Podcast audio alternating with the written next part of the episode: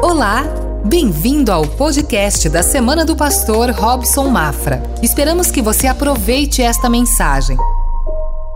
Nós estamos refletindo sobre cinco coisas que Deus usa para fazer crescer a nossa fé. Eu espero que você tenha aplicado a tarefinha da semana passada, que era ler o Sermão do Monte, Mateus 5, 6 e 7, e começar a pegar as palavras de Jesus e aplicar na sua vida. Algumas foram fáceis, né? A gente já vem fazendo, outras desafiadoras, mas continuamos em, em, em tentativa e erro muitas vezes, né? Ah, perdi a batalha de hoje, vou tentar amanhã de novo. Vou tentar de novo. E com essa graça de Deus, nós vamos então trabalhando a ideia de aplicar a palavra de Deus na nossa vida. Eu espero que você tenha feito isso também e continue sempre fazendo, não apenas só ouvindo, não apenas lendo, mas praticando a palavra de Deus. Falando nela, o tema predominante da palavra de Deus, da Bíblia, é Deus convidando indivíduos a se conectarem nele, a se ligarem a ele, não por meio de rituais religiosos ou por meio da tradição, mas sim através de um relacionamento pessoal com Jesus. A humanidade foi separada de Deus no início da história, quando os primeiros seres humanos basicamente disseram a Deus através das suas ações: Nós não confiamos no Senhor. Nós achamos que o Senhor não quer o melhor para nós, achamos que está escondendo alguma coisa boa de nós. Não falaram isso com palavras, você não acha isso na Bíblia, mas falaram ou fizeram isso com as suas ações. E a história continua, porque quantas vezes você foi contra a sua consciência e desobedeceu ao que achava que Deus queria que você fizesse porque era a coisa certa a fazer, mas você foi lá e agiu de uma outra maneira. Ou ainda, quantas vezes você teve medo de obedecer a Deus, porque se obedecesse a Deus, se fizesse a coisa certa, poderia perder algo legal, algo divertido? Às vezes escolhemos nosso próprio caminho e a confiança, o relacionamento entre nós e Deus é quebrado. Graças a Deus que então arrependido a gente se volta para Deus e se torna filho por meio de um ato de fé, de um ato de confiança, não por um monte de coisas boas que venhamos a fazer, porque o relacionamento de Deus com o homem foi quebrado por falta de confiança e é restabelecido através de um ato de fé e de confiança. A nossa fé em Deus é a essência do nosso relacionamento com Ele. Deus quer aumentar a sua fé, porque conforme a sua fé cresce, conforme a sua fé amadurece, se desenvolve, o seu relacionamento, a sua intimidade com Deus cresce, amadurece, se desenvolve. E este é o tipo de relacionamento que Ele quer que nós tenhamos com Ele. É por isso que ao longo da nossa vida, Deus está trabalhando para aumentar a nossa fé. E uma das coisas que ele usa, ou cinco coisas que Deus usa para aumentar a nossa fé, que nós estamos vendo, a primeira delas que vimos é o que? É ensino prático. Não apenas ouvir a palavra, não apenas ler a palavra, mas colocar a palavra em prática na minha vida. Também o ministério pessoal, quando eu pego aquilo que eu sei fazer, a minha habilidade, e faço para ajudar outras pessoas em nome de Deus. Tem também as disciplinas particulares, aquilo que eu faço no secreto, a minha oração, a minha leitura bíblica, o meu tempo com Deus. Tem também relacionamentos providenciais, amigos que Deus vai colocando no nosso caminho, ao nosso redor, que vão ajudando a nossa fé ficar mais forte, ficar mais intensa em Deus, e circunstâncias cruciais. Se nós perguntar para o Edson como é que está a fé dele agora, é possível que esteja maior. Eu creio nisso do que estava antes. Haja visto os vídeos que ele está gravando no Facebook, então, ó, show de bola. Ou seja, momentos difíceis ou até mesmo grandes momentos que Deus usa para fortalecer a nossa fé. Você não vai encontrar essas cinco coisas listadas em um único lugar na Bíblia, também pode haver na sua vida mais do que cinco, mas elas aparecem com frequência quando as pessoas contam a sua história de fé. Por isso que é importante nós conhecermos, porque quando a gente está ciente desta lista, nós estamos mais abertos, mais atentos ao trabalhar de Deus para fazer a nossa fé crescer. A nossa reflexão de hoje é a segunda, o segundo item da, da nossa lista aí, é o ministério pessoal. Quando eu sirvo as pessoas, quando eu ajudo as pessoas em nome de Deus. Se você fosse me contar a sua história de fé, e responder a pergunta: quais são as coisas que Deus tem usado na sua vida para fazer a sua fé crescer? O que Deus tem usado para fazer a sua fé crescer? Você provavelmente me contaria na sua história um momento na sua vida quando alguém apresentou para você um desafio, uma oportunidade para que você fizesse, ou para que você falasse algo para a sua comunidade de fé.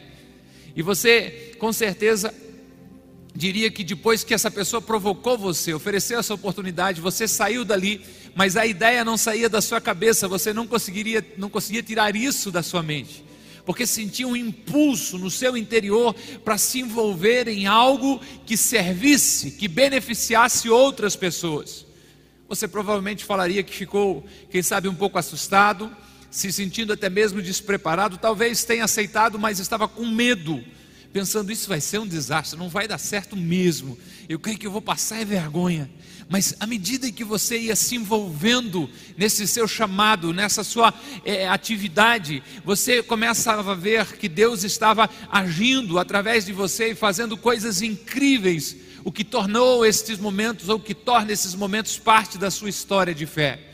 Se você me perguntar, para mim, quais são as minhas histórias, nesta área de ministério pessoal, o que, que eu tenho para contar? Eu diria para você que foram acontecendo em níveis cada vez maiores, e lógico, isso significa dizer que também enfrentando dúvidas e medos cada vez maiores. Primeira vez que eu fui falar na rádio, tinha alguma coisa naquele estúdio que, que tremia as mãos assim, né? A primeira vez que apresentei uma reflexão, a primeira vez que eu fui o palestrante oficial de um evento, Aí eu estou brincando com o pessoal disse assim: Isso ficou muito chique e não representa toda a verdade. Então eu vou repetir. Primeira vez que eu fui convidado para pregar no final de semana para um congresso de jovens numa congregação pequena, numa igrejinha pequena lá no interior. Né? Aí representa mais a verdade disso. Desafios grandes. E a minha oração sincera sempre é essa: Senhor, me tira dessa que eu não entro de novo. Me ajuda a escapar dessa situação. Mas a verdade é que cada vez que eu me expunha desse jeito. Cada vez que eu dizia sim a esses convites e vencia os medos e as dúvidas, a minha fé ficava mais forte. Um evento que me traz fortes lembranças e é por causa dele que você está me ouvindo hoje, aconteceu em uma terça-feira à noite. O meu pastor pregou o sermão, eu não lembro do que, que ele pregou. Se você não se lembrar no final do que eu preguei, você está perdoado, porque já aconteceu comigo também. Né? Mas quando ele acabou de pregar, ele fez um convite, dizendo: quem entendeu o que eu acabei de pregar, e quer entregar a sua vida, quer se colocar à disposição de Deus, quer dizer sim, por favor, saia do seu lugar e venha à frente. E eu fui à frente e fiz uma oração poderosa. Eu fui à frente e fiz uma oração decidida. Eu disse: Senhor, o que tu colocares nas minhas mãos, eu vou fazer. Você está olhando esta bela foto aí, isso é dois, novembro de 2003. E essa oração foi feita por essa época aí, 2002. Senhor, o que tu colocares nas minhas mãos, eu vou fazer. Eu não lembro mais nada do que eu orei, mas sim de que eu estava decidido a usar a minha vida para abençoar a minha comunidade de fé. Quando o pastor terminou de fazer oração com todas as pessoas, ele afastou o microfone um pouquinho e disse assim: Robson, fica aí que eu quero falar com você. Quando seu pastor lhe chama pelo nome diz para você ficar ali que ele quer conversar com você, segura na mão de Deus e vai. Acabou o culto rapidamente, ele se dirige para mim e diz assim: Eu preciso que você seja o segundo líder de jovens. Quem vive mais perto sabe quanto marrento eu sou. Eu disse para ele: A minha resposta é não. Mas como eu acabei de fazer uma oração agora ali na frente, eu, eu digo sim, então, eu respondo que sim. Pergunta é: eu estava preparado? Não. Ficou mais fácil depois? Depende. Porque em pouquíssimo tempo, eu não me lembro se foi mais de 30 dias ou menos, o primeiro líder precisou sair. E daí, na verdade, ficou um pouco mais difícil. A Giane carinhosamente falava: eles não podiam fazer isso, você não estava preparado para essa situação, você não tem experiência. E até hoje eu fico pensando que ela falava isso, Provavelmente foi porque os jovens estavam sofrendo na minha mão. Eles sobreviveram, sobreviveram. Tem um Argeu aí, tem um Ezequiel escondido ali, né? Tem gente por aí daquela época lá. A minha fé ficou mais forte? Com certeza, sim. Deus usa o ministério pessoal, Deus usa a sua vida e aquilo que você faz para abençoar outras pessoas, para fazer a sua fé crescer. É verdade que existe uma tensão e o um medo sempre que dizemos sim. E alguns tentam dizer não e fugir, e esse pode ser o seu momento agora, vivendo um cabo de guerra com Deus e lutando para não aceitar o desafio que está diante de você de servir pessoas em nome de Deus. Pode haver uma necessidade, um ministério aqui na igreja que precisa de liderança, de voluntários. Talvez você tenha me ouvido convocar as pessoas, aqueles que já fizeram o curso de liderança, para liderar um pequeno grupo, um PG, ou você abrir a sua casa para receber um pequeno grupo. A grande questão nessa luta, nessa carga de braço que você está tendo com Deus, é que não é apenas de que pessoas precisam de ajuda. Isso certamente faz parte. Mas provavelmente o maior problema para você é que Deus quer usar você fora da sua zona de conforto para fazer a sua fé crescer. Deus quer usar você, você, você, você, você, você. Não tem ninguém aqui que Deus não tem um plano, um propósito, uma ideia, um projeto, alguma coisa para você fazer. Não tem ninguém aqui, não tem um ser vivo respirando que Deus não tem uma ideia, algo, um propósito, um plano para a sua vida. E Deus quer usar você fora da sua zona de conforto para fazer a sua fé crescer essa tensão, essa luta interior que você está tendo, e se não está tendo, vai ter em breve, com certeza. É algo que Deus usa continuamente para fazer crescer a sua fé. Você precisa entender que dizer sim para o chamado de Deus às vezes vai parecer difícil, porque isto é uma questão de fé, do desenvolvimento da sua fé. A fé é como um músculo, quanto mais você usa um músculo, mais ele cresce, se fortalece, o mesmo se aplica a fé. Deus te leva a lugares onde a sua fé estará no limite, para que depois de você ter a sua fé esticada, adivinha o que acontece? Ela cresce, ela se torna mais forte, a sua fé se torna mais firmada em Deus. Deixe-me mostrar isso na Bíblia. Abra sua Bíblia, Evangelho de Mateus, capítulo 14. Evangelho segundo escreveu Mateus, capítulo 14. A partir do verso 13.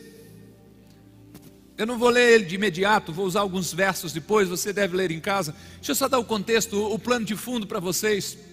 João Batista, primo de Jesus, morreu. Jesus, quando soube disso, de que João Batista havia sido morto por Herodes, procurou um lugar solitário. Herodes estava irritado com João porque ele estava tendo um relacionamento com a sua cunhada e João Batista vinha e dizia: Você não pode ter isso, não te é lícito possuir a mulher do teu irmão.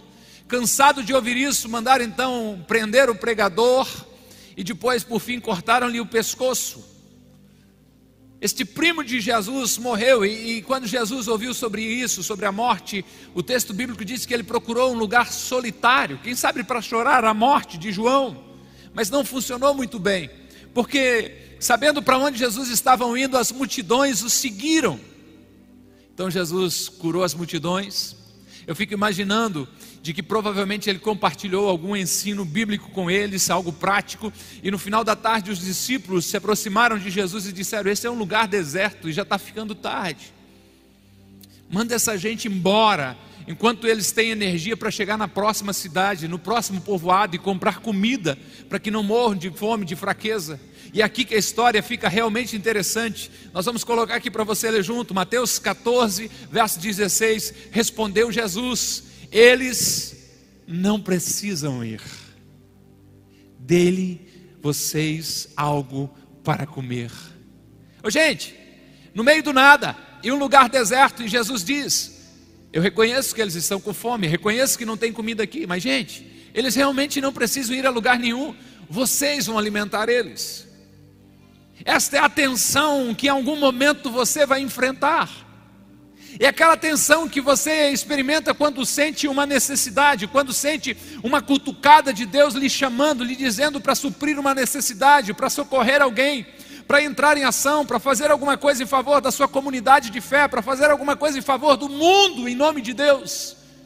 E a sua reação talvez seja: não, não, não, eu não, não, não, eu estou fora, eu não tenho condições. Eu posso orar pedindo para Deus para que Ele mande pessoas para atender essa necessidade. Deus, por favor, envie alguém para o meu condomínio para ajudar essas pessoas, envie alguém para o meu bairro para atender essas necessidades.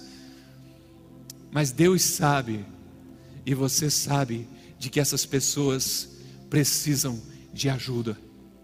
Haverá um momento na sua jornada cristã, e eu faço votos que seja exatamente agora, em que você sentirá uma cutucada de Deus, você sentirá um toque de Deus dizendo: Ei, eu quero que você se envolva. Eu quero que você atenda essa necessidade. É, você mesmo, você. Eu quero que você se envolva. É com você que eu estou falando. Eu quero que você se doe. Eu quero que você se entregue. Não é uma voz com um eco, algo sobrenatural no sentido que as pessoas ficam esperando Deus falar. Eu quero, quero, quero. Não. É uma voz interior. Não é um sentimento de culpa mas é uma convicção interior e você sabe do que estou falando, porque não tem nada que você possa fazer, você simplesmente não consegue fugir ou não consegue esquecer. Jesus diz aos discípulos: Vocês podem dar comida para essa multidão. O detalhe é que os discípulos fizeram o que muitas vezes nós fazemos: começaram a dar desculpas. Jesus, nós não podemos fazer isso. Temos aqui simplesmente cinco pães e dois peixes. Não estamos preparados, não estamos equipados. O Senhor escolheu as pessoas erradas, não é com a gente. Simplesmente isso não vai acontecer. Eu gosto de usar a imaginação quando olho para a Bíblia, eu fico imaginando Jesus dando uma bufada. Eu sei disso porque quando a gente mãe mandava alguma coisa, a gente não queria ir, dava uma bufada dela, disse, não bufa. É. Como é que é isso, Robson? Não sei. Gente, não é com a gente, a gente não sabe fazer. Traz aqui o que vocês têm, coloca aqui na minha mão, me traz o que vocês têm. Sabe o que a gente diz para Deus? Deus, eu mal conheço a Bíblia. E o que, que ele responde? Tudo bem, me traz aqui o que você sabe. Deus, eu não tenho muito tempo livre. Tudo bem, me traz o pouco tempo livre que você tem. Deus, como é que eu vou liderar um pequeno grupo e se as pessoas fazerem, fizerem perguntas difíceis? Me traga as respostas que você tem. Mas Deus, eu não tenho experiência suficiente. E Jesus diz: me traga apenas a experiência que você tem, me traga apenas este medo que você tem, essa dúvida que você tem, me traga o que você tem e coloca diante de mim. Os discípulos trouxeram a Jesus cinco pães e dois peixinhos. Jesus instruiu que o povo se sentasse na grama, pegou aqueles pães e peixes, deu graças, partiu, devolveu para os discípulos, e os discípulos agora entregaram para a multidão. Preste atenção, aqui começa a nossa aplicação, aqui começa a necessidade de a gente entender o que há de poderoso espiritual nisso. Os discípulos fizeram o que qualquer um poderia fazer e confiaram que Jesus faria algo extraordinário. Eles fizeram o que sabiam fazer, confiando que Jesus faria o que somente Jesus poderia fazer. Aqui está algo que eu quero pedir para você: faça apenas o que você sabe fazer e confie em Deus para fazer tudo mais. Faça apenas aquilo que você consegue. Oh, Jesus te ama. Ei, calma, vai dar tudo certo. Ei, eu posso ajudar por você. Ei, posso orar por você? Faça apenas, apenas o que você sabe fazer. Ei, posso te comprar um lanche? Posso te ajudar de alguma forma? E confie em Deus para fazer todo o resto. A tensão e o medo que você sente quando é desafiado a servir a família de fé, na verdade são seus músculos da fé sendo esticados é Deus fazendo algo dentro de você, é Deus exercitando a sua fé. Quando Deus o provoca a se expor ao trabalho, é o tamanho e a força da sua fé que estão em jogo. Não são apenas as necessidades das pessoas que podem não ser atendidas se você não fizer algo, não, não tem a ver só com as pessoas, não. A grande questão é que Deus deseja fazer algo em você e na sua fé. Portanto, o que está em jogo é o tamanho da sua fé, e isso afeta a sua intimidade com seu Pai Celestial. É por isso que a nossa responsabilidade é dizer: tudo bem, eu vou fazer o que eu posso fazer, mas vou confiar em Deus para fazer o que só Deus pode fazer. E neste processo de fazer o que pode, confiar em Deus por aquilo que não pode, o seu músculo da fé é alongado e saímos do outro lado do processo fortalecido. Pensa no que você teria perdido se tivesse dito: Deus, não vai dar, não, eu estou muito ocupado. Imagine que história de fé você estaria contando, eu imagino que seria diferente e pior se a sua resposta fosse: Ei, Deus, não é comigo, arruma outro. Você apostou no cara errado, não sou bom nisso. Vamos lá, vamos pensar um pouco mais. Pensa na minha situação. Se eu tivesse dito não para aquele pastor, para o meu pastor naquela noite, será o que aconteceria? Que história eu estaria contando hoje? Será que eu seria o seu pastor? Não faço ideia. Eu creio num Deus misericordioso, de novas oportunidades, mas no seu caso, não é a primeira vez que Deus é claro e direto a falar com você, dizendo: Ei, eu preciso de você. A história continua em Mateus 14, versos 20 e 21. O resultado deste milagre, dessa parceria, eu faço o que eu posso fazer e eu confio em Deus naquilo que eu não posso fazer. O texto diz: Todos comeram e ficaram satisfeitos. E os discípulos recolheram, sobrou doze pedaços, doze cestos de, cheios de pedaços que sobraram. E os que comeram foram cerca de cinco mil homens, sem contar mulheres e crianças. Os discípulos não apenas viram o milagre, eles mesmos participaram do milagre. E com certeza a fé deles foi fortalecida. A conversa entre eles poderia ser: Nós entregamos cinco pães e dois peixes para Jesus e nós alimentamos cinco mil homens e todas aquelas mulheres e seus filhos. Nós lhe damos, lhe demos tudo o que nós tínhamos e vimos o grande milagre acontecer. Mas não parou por aí. Eu quero continuar lendo o texto de Mateus 14, agora a partir do verso 22. Nós lemos no verso 22, se você tiver com a sua Bíblia, deixa ela aberta aí. Que logo em seguida, o que nos diz que a história da multiplicação e a história que nós vamos entrar agora estão conectadas. Logo em seguida, Jesus insistiu com os discípulos que entrassem no barco e fosse adiante dele para o outro lado, enquanto ele despedia a multidão. Tendo despedido a multidão, subiu sozinho ao monte para orar. E ao anoitecer, ele estava ali sozinho. Verso 24. Mas o barco já estava a considerável distância da terra, fustigado, surrado pelas ondas, porque o vento soprava contra ele. Agora os discípulos estão no barco eles estão atravessando um grande lago. Saíram do porto, saíram da terra, quando o sol se pôs, e aqui vem agora uma segunda lição. Os discípulos estão remando no lago e não é algo difícil de se fazer, eles atravessaram esse lago a vida inteira, eles sabem fazer isso, a maioria deles eram pescadores. Ali estão eles na metade do caminho, ou como diz o texto bíblico, a uma considerável distância da terra. Mas agora já está escuro, a noite chegou e eles estão remando contra o vento. E eles percebem que não estão indo a lugar nenhum. Mas remar é algo que eles são bons em fazer isso. Eles foram treinados para isso e isso realmente eles já fizeram antes. Eles começaram a travessia ao pôr do sol. Estão remando a noite toda porque verso 25 diz: alta madrugada, ou no original do grego, que é o Novo Testamento, foi escrito entre 3 e 6 da manhã. Estão remando do pôr do sol até pelo menos 3 horas da manhã. Jesus dirigiu-se a ele andando sobre o mar, e quando o viram andando sobre o mar, ficaram aterrorizados e disseram: É um fantasma, e gritaram com medo. Mas Jesus lhes disse imediatamente: Coragem, sou eu, não tenham medo. Eu imagino que Pedro, naquele momento, se enche de coragem. Consigo pensar no que Pedro era capaz de falar, e dizer: Oh, eu sei o que está acontecendo. Ele me deu um pouco de pão e peixe, e me disse: alimente essa multidão de cinco mil homens. Eu não podia alimentar aquelas pessoas, mas mesmo assim vi todos comerem até ficarem satisfeitos. Então Jesus nos disse: entre no barco e comecem a remar. Só que ele sabia que a gente não ia conseguir atravessar o lago. Ele sabia disso o tempo todo. Nós não estamos indo a lugar nenhum, apenas fazendo exercício físico, fortalecendo os músculos do braço. Então eu acho que eu sei a lição que está aqui. Pedro pensando, eu acho que podemos fazer qualquer coisa que Jesus nos peça para fazer.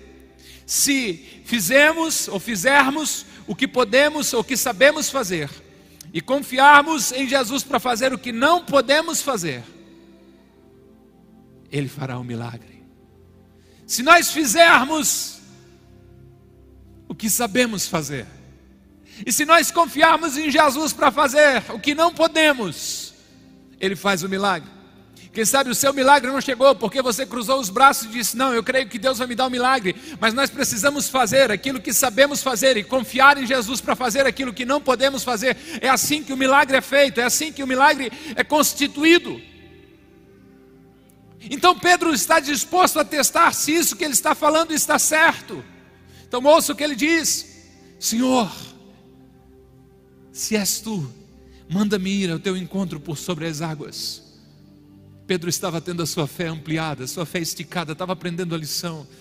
Sempre que o Senhor me pede para fazer algo que sou incapaz de fazer, sempre que Ele me convida a sair da minha zona de conforto, se eu simplesmente fizer o que eu sei fazer, Ele faz o que só Ele pode fazer. Então Pedro está dizendo para Jesus: Jesus, me convide. Jesus, por favor, me desafie a confiar em Ti. Jesus me convide, eu estou esperando o teu convite, porque se o Senhor me chamar, eu sei que se eu fizer a minha parte, Ele vai fazer a parte dele. Então vamos, Jesus, me convide, me convide a sair desse barco. Então Jesus diz: venha. E Pedro saiu do barco e caminhou em direção a Jesus. Você sabe o que Pedro fez? Preste atenção. Fez igual a quando Jesus distribuiu pão e peixe. Pedro disse: Eu não sei andar sobre as águas, mas eu sei sair do barco e sei andar. Se eu fizer o que eu sei fazer, Deus fará o que só Ele pode fazer. Agora que Jesus está me convidando, eu vou confiar que Ele vai fazer a sua parte. Há algo poderoso aqui, e eu desafio você a fazer a oração de Pedro. A oração de Pedro eu diria para você que é a seguinte: Senhor, convide-me a sair da minha zona de conforto. Senhor, por favor, me provoque a sair deste mundinho confortável que eu criei ao meu redor. Senhor, por favor, chacoalhe a minha estrutura para que eu venha viver o teu projeto e não venha me acovardar e me aquietar aonde eu estou confortavelmente sentado numa cadeira entre uma multidão, achando que o Senhor não está me vendo. Senhor, por favor, me convide a sair da minha zona de conforto. Deus, eu quero que o Senhor use a minha vida para outras pessoas, mas não quero que seja ideia minha. Senhor, eu quero ter certeza que o Senhor está me convidando a sair da minha zona de conforto. Então, Deus, eu vou fazer o que eu sei fazer e mal posso esperar para ver o que o Senhor fará. Ei, quem sabe o Senhor está te convidando agora, o Senhor está te provocando agora. Para alguns pode ser voluntários em algum ministério dessa casa, no Boas-Vindas, no Coaga Kids, no Jovem, no Louvor, na mídia, na liderança de um PG. Alguns de vocês, quem sabe, passam dias pensando no ministério infantil, nas crianças. Outros, quem sabe, ficam pensando como seria liderar um pequeno grupo ou estar aqui no ministério de louvor. Só que você não se acha legal para isso. Não se acha, quem sabe, inteligente o suficiente para liderar pessoas? E quem sabe o que passa na sua mente? E se me fizerem perguntas difíceis? E se, e se eu não souber responder? E se. E Jesus está dizendo: Vamos, venha. Você sabe dizer sim. Você sabe tirar o pé do barco e começar a pisar nas águas.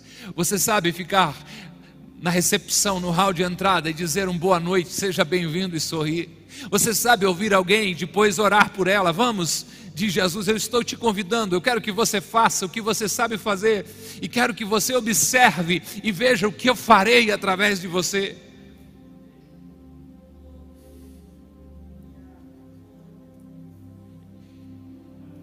Bendito seja o nome do Senhor Jesus. É verdade que Pedro afundou, mas Jesus o sustentou com a sua mão. Sabe o que acontece mais extraordinário?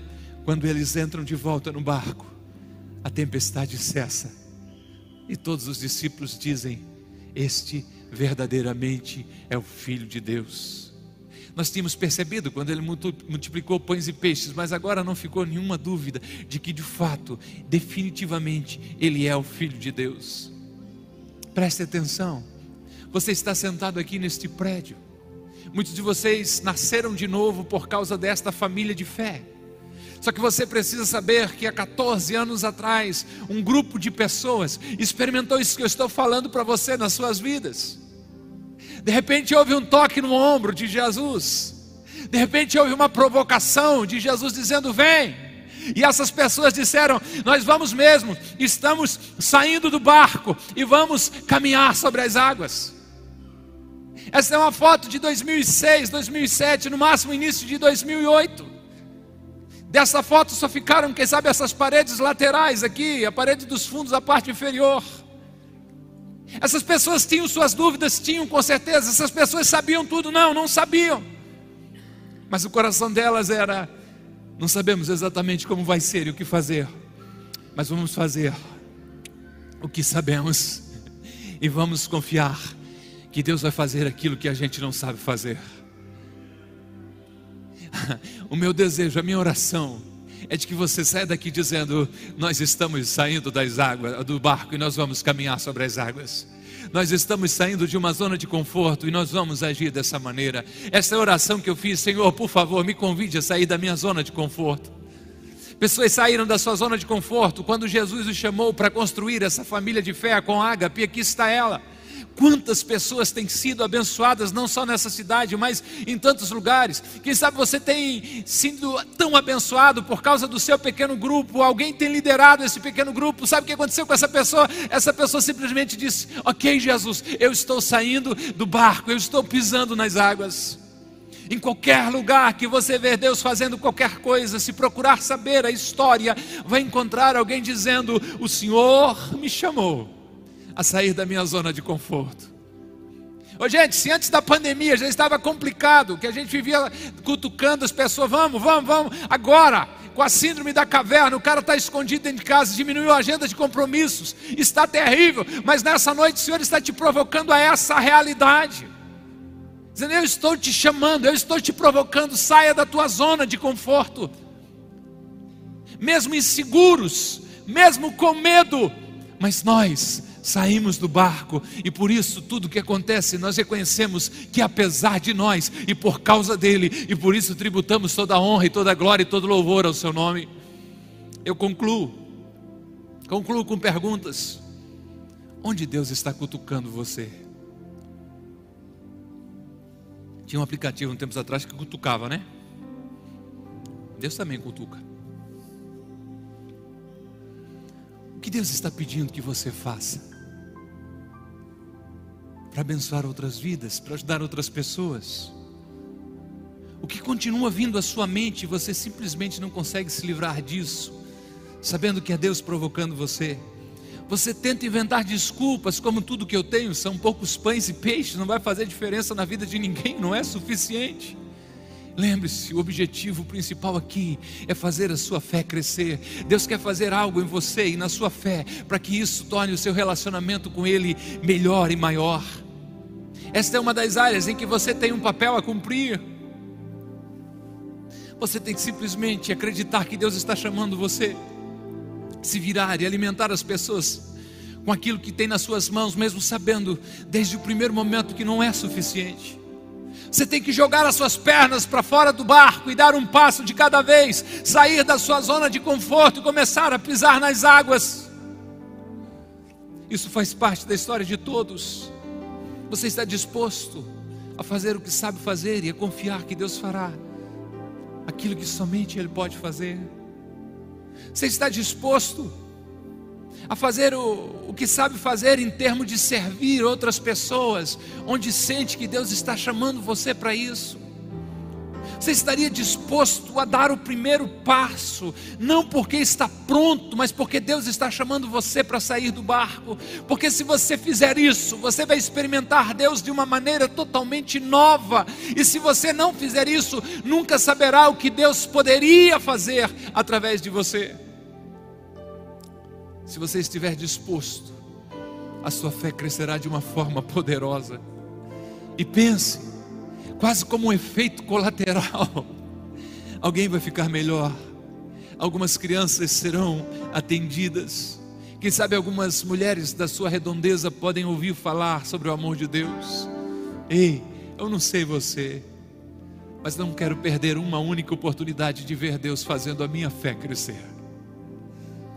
E eu reconheço que para fazer a nossa fé crescer, Ele usa isso que eu falei, o ministério pessoal, a minha vida sendo derramada na vida de outras pessoas. Esteja em pé por bondade, em nome de Jesus. Que bom que você ouviu até aqui. Temos um convite especial para você conhecer a Com Ágape. Nossas celebrações são sempre aos domingos, em três horários: às 10 horas, 17 horas e 30 minutos e às 20 horas. Aguardamos você com Ágape, mais que uma igreja, uma família.